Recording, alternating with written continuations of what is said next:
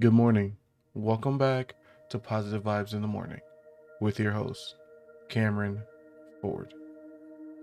The quote It does not matter how slowly you go, so long as you keep going. Even the largest empire was built by setting one little stone upon another. Just imagine the consequences if someone decided all of a sudden to stop just because a few difficulties and complications arose. The only thing that truly matters in life when it comes to the realization of your goals is that you keep going.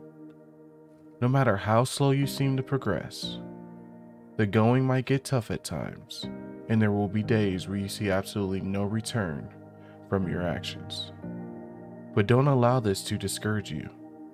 Instead, move.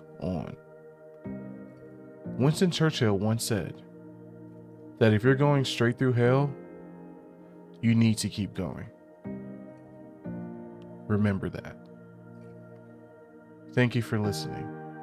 Check back in tomorrow morning for another vibe to consider.